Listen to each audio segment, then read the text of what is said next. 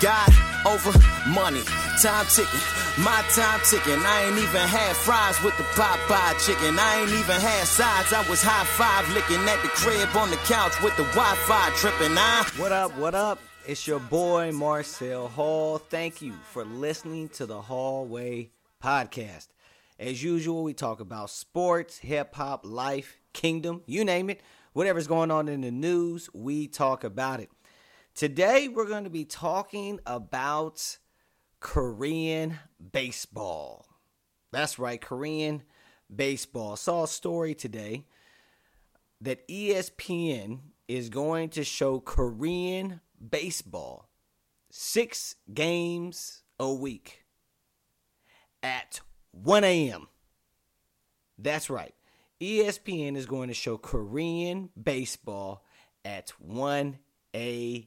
1 a.m. game time for Korean baseball in the United States. Who's going to get up to watch Korean baseball at 1 a.m.?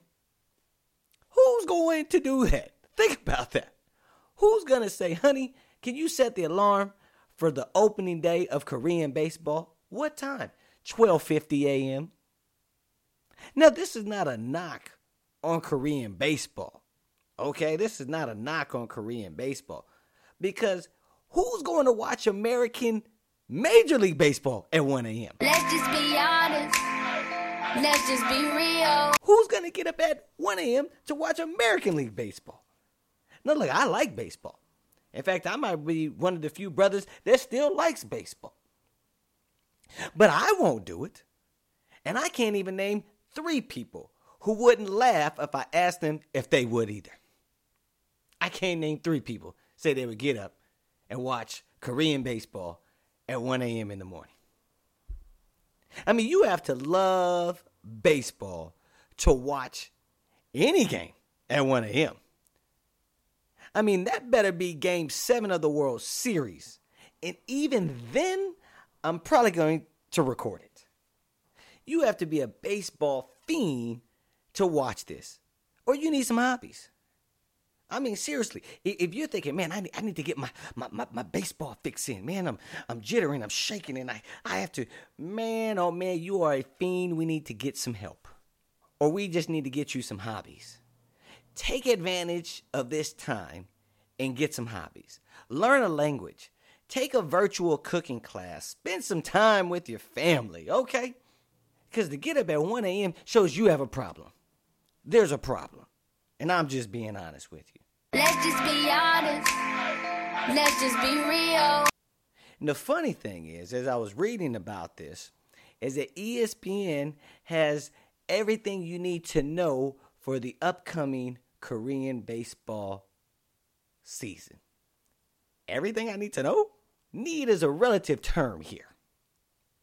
Again, this is no knock on Korean baseball, but this is an American arena here. And as Americans, we're not interested that much in Korean baseball. Japanese baseball, very good. Puerto Rican baseball, very good. Dominican Republic might be the best baseball in the in the world. However, we're not staying up at any time to watch these things. So again, this isn't a knock on my Korean friends. All I'm saying is this: this is laughable. This is funny. I saw this and thought, y'all got jokes. Everything we need to know about the upcoming season. They had the power rankings for real power rankings for the teams, the key storylines for the season, and the top players. Name one top player that you know of.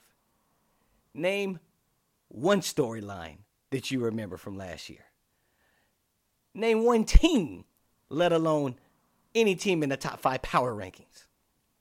I mean, that was just funny. That's comedy. We did a segment last time talking about we ain't mad at you, ESPN, for the horse basketball, but this one might be going a little too far. And then the story says that there are going to be restrictions for the games because of obviously COVID 19. No fans at the baseball games, so I'm going to get up 1 a.m. to watch a baseball game with no fans, players I don't know of.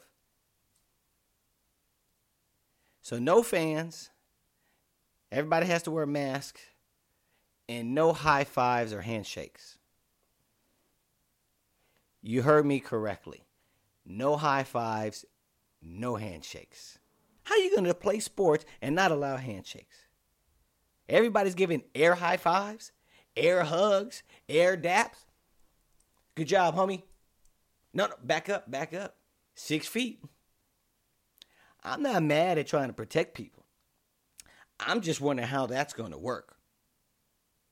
And that got me to thinking that also means there are going to be no more butt slaps. Or maybe they'll have air butt slaps. But it got me to thinking about butt slaps. Who invented the sports butt slap?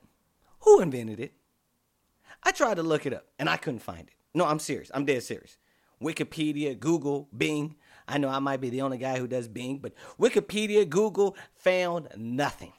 Nothing on the inventor of the sports butt slap. Now, there needs to be a 30 for 30 on who and why they invented the butt slap in sports. Because can we be honest for a second? Let's just be honest. Let's just be real. This is the most unusual, unsettling, and uncomfortable thing in sports.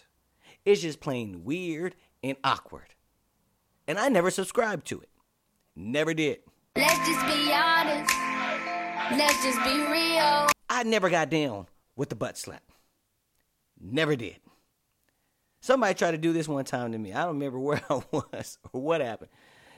We're playing a game, and a guy tried to give me a butt slap, and, and, and time froze. We had to pause, turned around. Hey, man, had to inform my teammate. Hey, homie, I don't do the butt slaps. There's no butt slaps, no butt grabs for me. That's not my thing.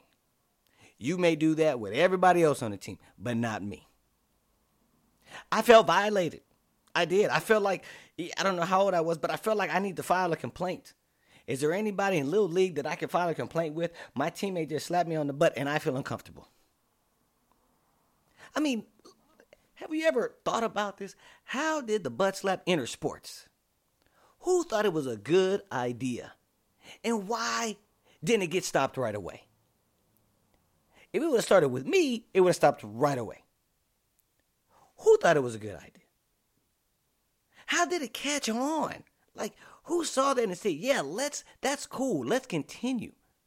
I don't understand why it didn't stay like a, a local cultural thing. You know what I mean? Like, why didn't it stay a local cultural thing? Whoever started, why didn't it just stay there? Why did it spread? Why did it pass on? Why is it the norm? I don't get it. I never thought about giving anybody the butt slap. I never did. I always thought it was weird. Still do. Still won't. I know some of you out there go, hey, brother, there's nothing wrong with the butt slap. Yes, there is for me. Don't do it to me. Again, you can do it to everybody else, but don't do it to me. I don't roll like that. Let's just be honest. Let's just be real. I mean, I would just give a high five, chest bump. Never did the butt slap.